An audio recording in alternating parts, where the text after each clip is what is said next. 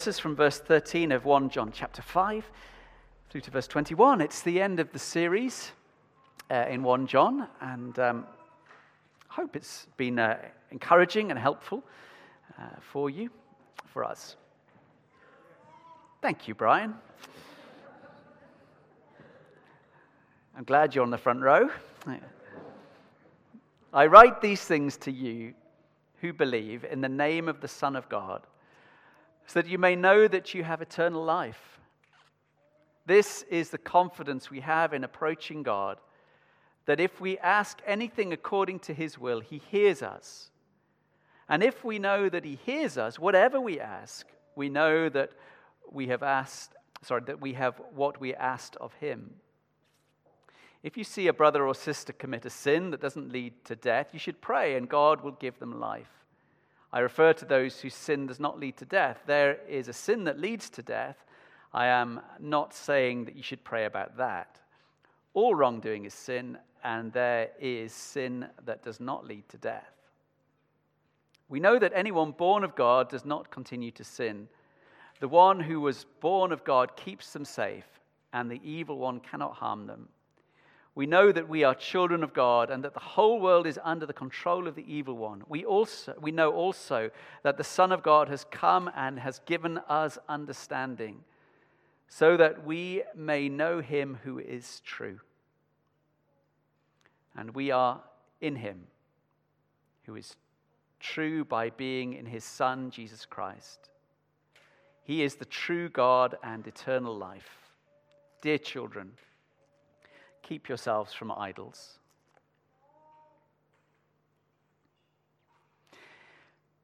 Well, concluding words from the pastoral letter of John the Apostle, the author of that great block of scripture of John, Gospel of 1, 2, 3 John, and Revelation. Five amazing insights, letters, loving letters. We've carried this theme of mending uh, particularly through uh, this series, that recognition as we started this letter back in the summer, that J- Peter was called fishing, John was called whilst mending nets. And that sense within it, and within the pastoral letters of John wanting to mend us out of this time and in this time of uncertainty, to be mended, to be reassured, to be strengthened for the tasks that he has.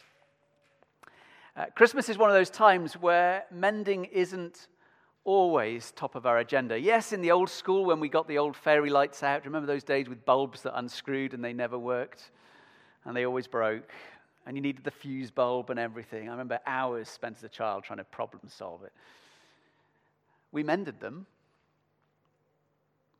but mending isn't always so popular. We live often in this time. And I, I think, I wonder just even at the start whether this is something the Lord would say to someone here. That our culture and what it, not just about materialism, things we consume, but sometimes about people, would throw away and discard more readily than keep. Something that has become old or tattered or broken, beaten up, is cast away, cast off. Do you know what I mean? That's not what God does with us. He loves to mend, to restore, to reclaim and refashion, and bring again beauty out of brokenness. That's all that you hear today. May you know that in the hands of the living God, just as we read at the start of the service with Elizabeth, who was older and childless, yet God was at work through her, through Mary. God does not cast away, He loves the broken. At home, I have a, a box tucked away that moves with me. And in that box, maybe you have a similar box or place you put things in it, are some treasured letters, correspondence, cards, sometimes birthday cards, or uh, that people have written nice things. I don't keep the nasty ones, Uh, just that would be weird. Uh, but there are times in life when I was overseas and people wrote letters in the days before broadband. Uh, I've kept these letters. And whenever I've come across this box or one, uh, I get a new kind of card or something that I just really cherish. It goes in that box, and I just take a bit of time to go down memory lane. And it's a precious, precious moment. Letters are powerful. They really are. It's not junk mail, is it? Unsolicited and unwanted, precious. There was a young pastor of the Confessing Church in Germany in the 1930s, and a small and yet courageous group of people were standing opposed to Hitler and National Socialism at that time. It was a lonely, difficult era. Afterwards, when asked what sustained their resistance, what kept them going, the pastor said quickly, We prayed and we sang, and we wrote many letters to each other. We know that the early church sang and prayed. We've been doing that ourselves.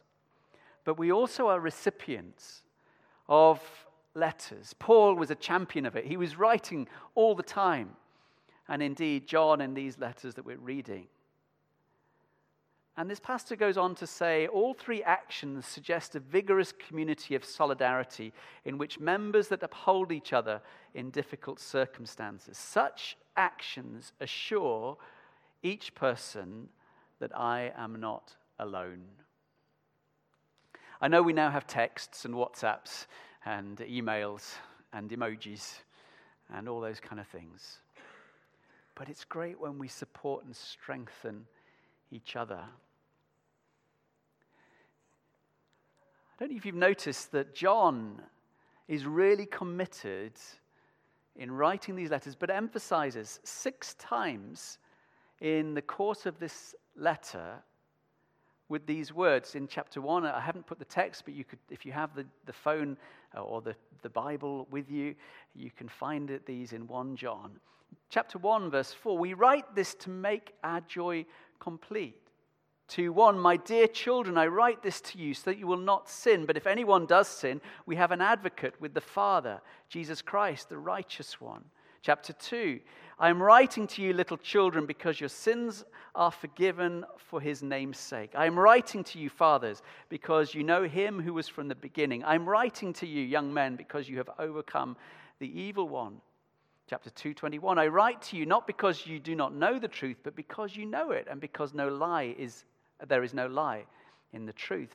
Chapter 2, verse 26 I write these things to you that those who are trying to deceive you, 513, we've just read, I write these things to you who believe in the Son of God, that you may know that you have eternal life.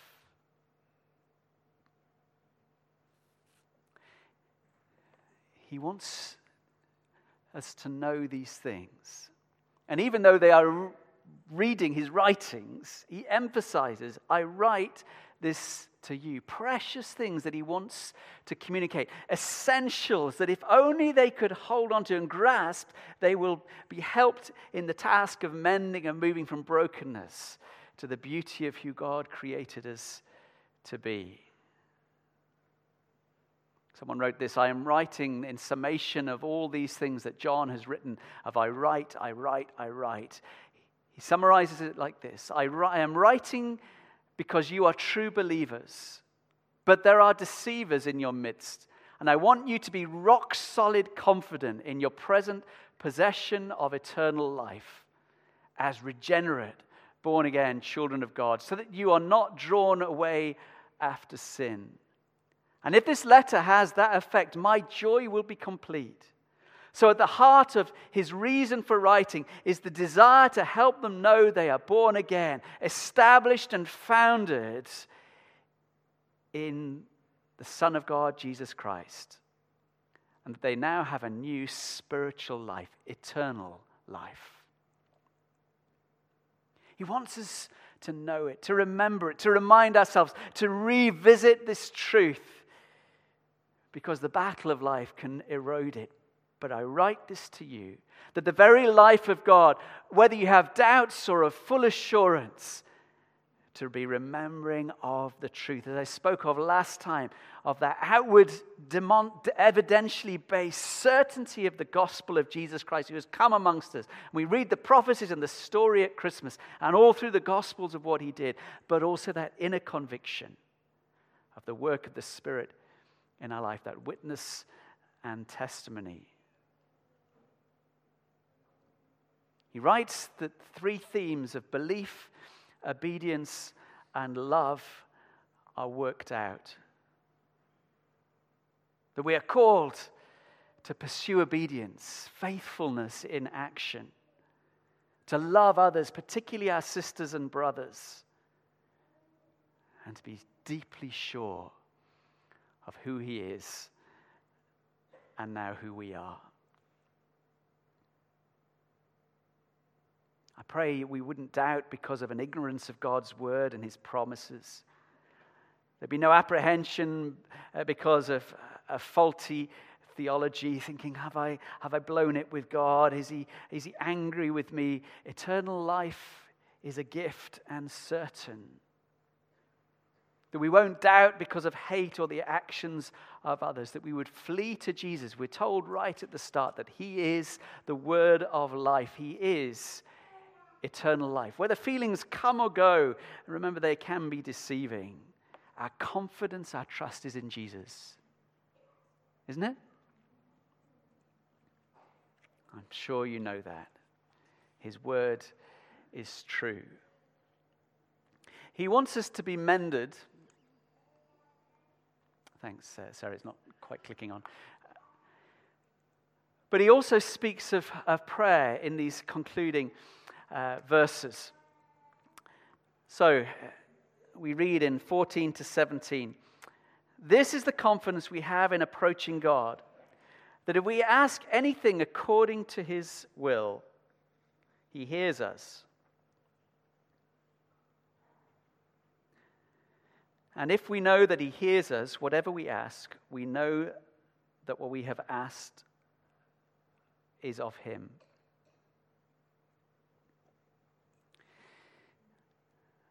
How's you praying?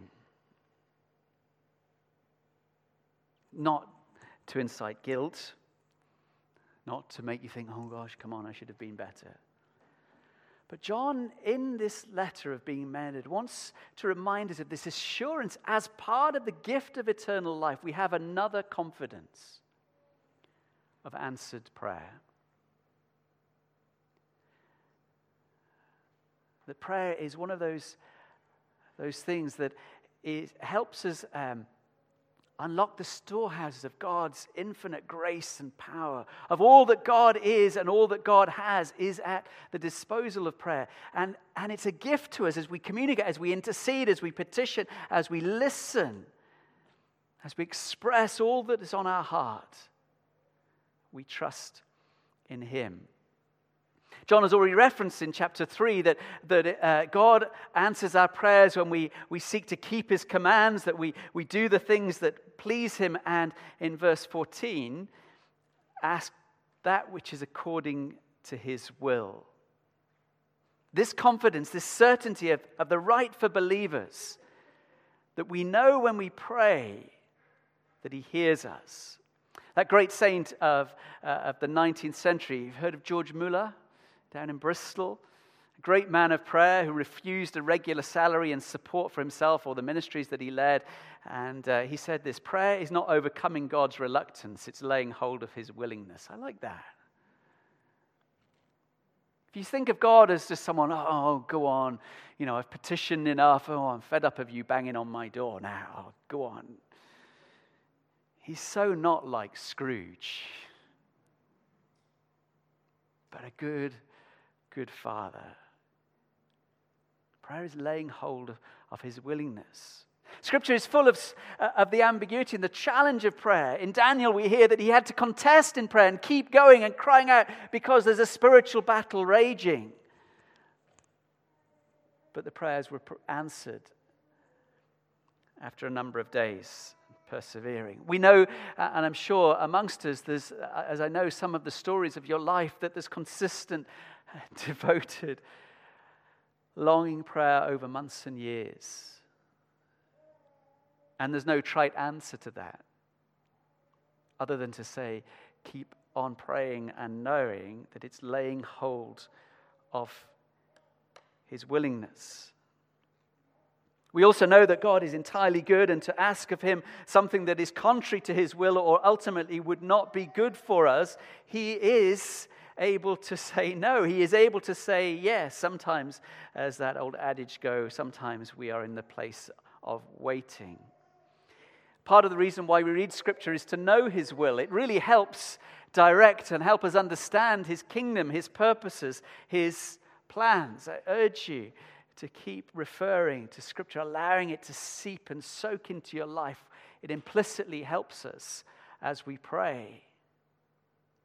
Romans 12, 2, Paul teaches us that, that, it tells us what God's will is. It is good and pleasing and perfect. His will for us as individuals and for His world. To pray. Now, I just have to move on to the, the verses in 16 and 17. I'll read them again, and I just have to give you a caveat before this. These particular verses, this isn't a cop out, it's just the reality, are some of the more difficult verses in the Bible. If you think I'm going to give you a, a definitive answer, I'll try, but it's still a bit perplexing. Are you ready for this? I'll give it my best shot. If you see any brother or sister commit a sin that does not lead to death, you should pray and God will give them life. I refer to those whose sin does not lead to death. There is a sin that leads to death. I am not saying that you should pray about that. All wrongdoing is sin, and there is sin that does not lead to death. Right, here we go. How do we work this through?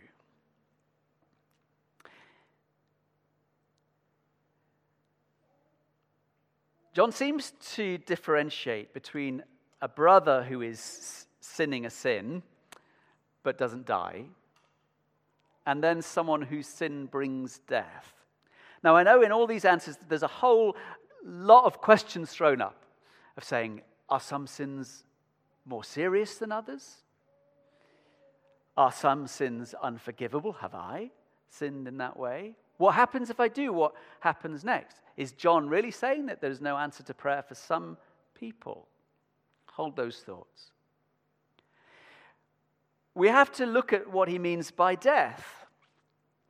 Is he speaking of physical death? Someone has dropped dead, the heart stopped beating, they're dead. Or is he talking about a spiritual death? People dead spiritually, but still living and breathing. We know that spiritual death is as real as physical death. It's just that we need to be born again, to be brought into eternal life through Jesus Christ. He is the rescuer, the savior, the deliverer.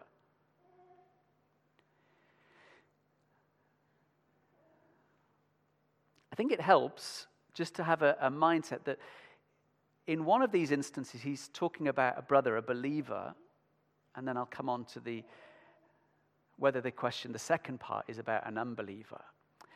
I tread carefully on this, and I, I, I just help these, hope these words help us. I think that John has spiritual death in mind, not physical. I think that this is where he's driving at. That in the gospel, it talks about those who are dead in their sin, and Paul would, but, uh, and those of us who are alive in Christ. And there are two different people in view. What am I saying? That if there are brothers and sisters who are in Christ, who are believers, they can fall into sin and it can affect us. It can hinder our work, can cause all sorts of, of problems. We're told to, earlier on to confess our sin. He's faithful and just to forgive us. That, but knowing that sin is in our life really prevents and hinders our walk with God. The Hebrew writer, get rid of the sin that so easily entangles. Fix your eyes upon Jesus. We can stumble and fall in sin, but we can come and confess that sin. He is faithful and just to forgive us. But I don't think, as a Christian sins, that our salvation is in jeopardy. I don't think that if a believer sins, that that would then mean we lose our salvation and fall back into spiritual death, because I think that would undermine the once and for all wondrous work of Christ on the cross, that is once and for all. Are you with me? It's being recorded on video and audio, so you can re listen to this if uh, you don't. I am utterly convinced that Christ's atonement of his advocacy, that he died in our place, is sufficient to rescue us, to save us completely. Full stop. Underlined. Because we have faith in him and he gifts us eternal life. So then he moves on and says, if you, if you as a believer see another sister or brother entering into a lifestyle, a practice, a habit, a way of sin, he just gives us some practical advice. He says, don't go and gossip about it. Don't go and talk to others, you know, out of pastoral concern. First port of call, he says, to talk to God about them. Talk to God about your sister and brother. Pray for their restoration. Intercede, fast if necessary, because God's will is that we should walk in obedience and humbly before Him. That's His will for us, isn't it? He's just said if we pray in accordance with His will, that is the right place to start. If you recognize a problem in the church, don't start uh, um, kind of um, being militant about it and agitating. Talk to God. Talk to God. That's the place where we find His willingness to intervene. Pray for their restoration. Pray that the Lord would give them renewed life and call them back, restored joy and vitality in their salvation, rather than slipping away or backsliding or find themselves entering further, uh, journeying further and further away from that song we sang of Jesus be the center.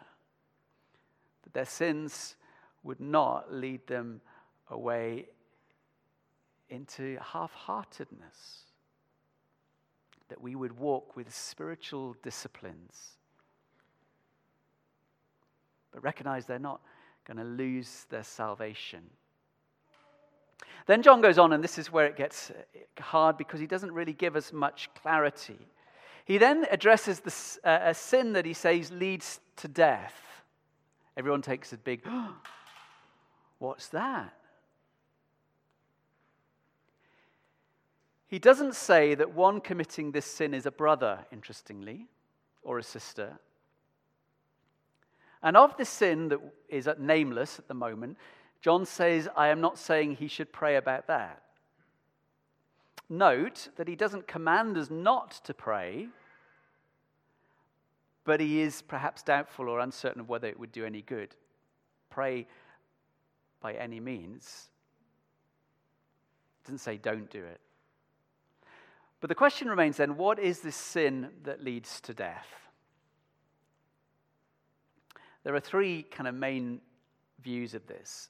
First of that is a specific deadly sin.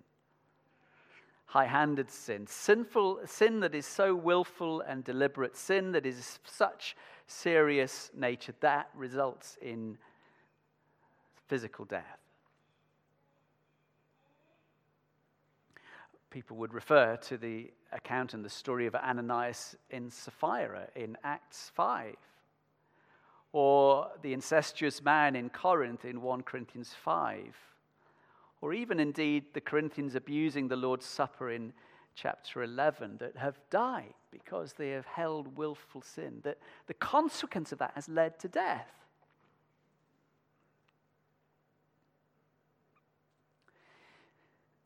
The second view is that of blasphemy against the Holy Spirit. We hear about that in, in Matthew 12 and Mark 3.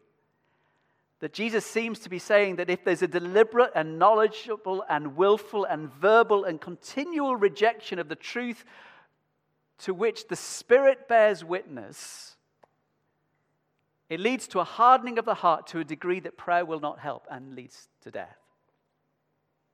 That it is the unforgivable sin to blaspheme the Spirit. says Jesus. If you are alert to this and asking the question, you've not committed it. Just need to say that. I don't want anyone on the door to say, Am I? The very fact that you're here and wanting to learn says you haven't. The Spirit has not left you. The third take on this is, is that there is a total rejection of the gospel of Christ. That this sin that he is, he is referring to is the sin of the false teachers, those who were around in the early church like hyenas and predators, who willfully and habitually oppose the witness of God concerning the person and the work of his Son, Jesus Christ.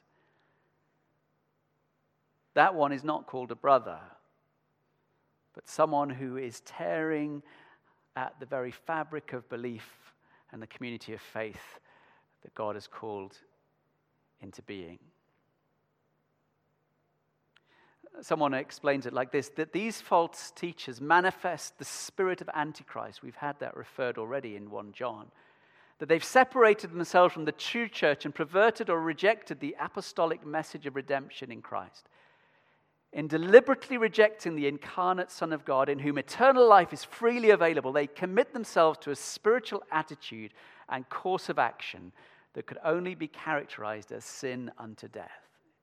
In other words, it's to lead people entirely the wrong way, away from life and hope and Jesus. I don't know which you think is being referred to. I to, tend towards this last option. It seems to be whom John is, is challenging and urging the church to recognize about those who would seek to undermine and sow seeds of doubt and cause people to give up on their walk for Jesus. He says, Those those are dead.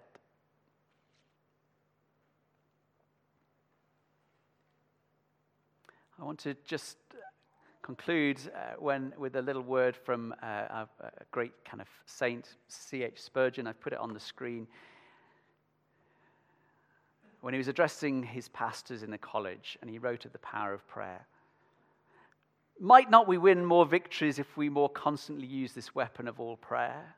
All hell is vanquished when the believer bows his knee in importunate supplication.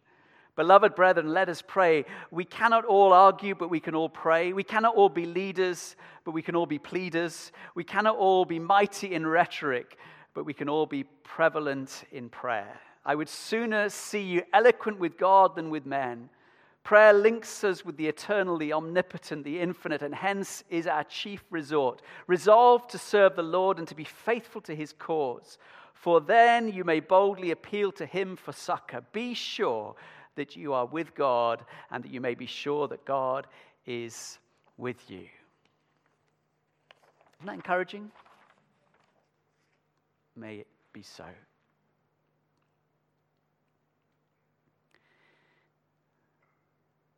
keep praying in His will. In verse 18, he, he comes on to reminding us that we are born of God, that it is our birthright. Listed there are, are the times in this letter that those who are born of God, and he, uh, I've listed out these 13 times, those who are born of God understand their birthright of how much God has accomplished, the abundance of his goodness, of the privilege, the reality of every one of us who trust Jesus Christ. An amazing birthright in which we belong. We know that we are welcomed by Him. And as such, because we are born again, we aren't now under the sway of the compulsion to sin, that we need not keep on sinning. No longer is sin the dominant factor in our life. The power of sin is broken and vanquished by the cross. That we have genuine choice now. And John calls us to live in the power of the Spirit, affirming the purity of our lives. Yes, we aim for perfection, but know that that is only found in Christ. But we are nevertheless committed to walking in the holy ways to learn and to grow. That He protects us In John 17, Jesus says, While I was with them, I was protecting them by your name that you have given me. I guarded them, and not one of them is lost, except the son of destruction, so that the scripture may be fulfilled. In 1 Peter, you are being protected by God's power through faith for a salvation that is ready to be revealed in the last time. And now, in Jude, to him who is able to protect you from stumbling and make you stand in the presence of his glory, blameless and with great joy. It's part of our birthright as believers.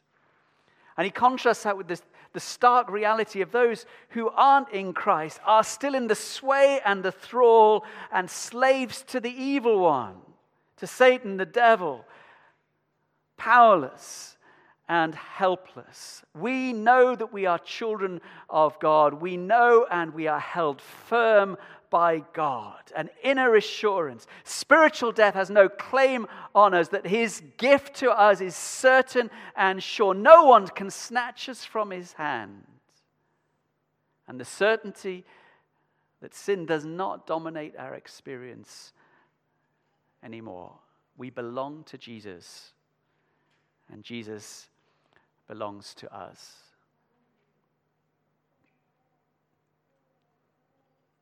I pray that after these words and this letter, we are mended to know that this is true. Not willful thinking, but based on the certainty of Jesus. To know that this is the birthright and the destination and the glory and the joy of every believer. I want to close with just this little story spoke of someone receiving in the post, in the post a, uh, a card from a friend. And on the back of the postcard, it said these words I am the one Jesus loves. The recipient said, I smiled when I saw the return address for my strange friend excels at these pious slogans. When I called him, though, he told me the slogan came from an author, Brennan Manning, and Manning had referred to Jesus' closest friend on earth, the disciple named John, identified in the Gospels as the one Jesus loved. Manning said, If John were to be asked, What is your primary identity in life? he would not reply, I'm a disciple, I'm an apostle, an evangelist, an author of one of the four Gospels and of these letters, but rather, Beloved, I am the one Jesus loves. What would it mean if I asked myself, if I came to, to that place where I saw my primary identity in life as the one Jesus loves? How differently would I view myself at the end of the day as I looked in the mirror? I am the one Jesus loves. Sociologists have a theory of the looking glass self. If you become what, what the most, uh, sorry, you become what the most important person in your life, whether that's a wife, a father, a boss, thinks of you. How would my life change if I truly believed these words? The astounding truth of the Bible's astonishing words about God's love for each one of us. If I looked in the mirror and saw what God sees. Brennan Manning, in conclusion, says this tell, it tells the story of an Irish priest who, walking on a tour of his rural parish in Ireland, sees an old farmer, a peasant, kneeling by the side of the road praying. Impressed, the priest says to the man, You must be very close to God. Interrupted, the, present, the peasant, the old man looks up from his prayers, thinks for a moment, and then smiles, Yes, he's very fond of me. Beloved, beloved beloved. May these words mend our thoughts and heart in our journey with Him. Let's pray.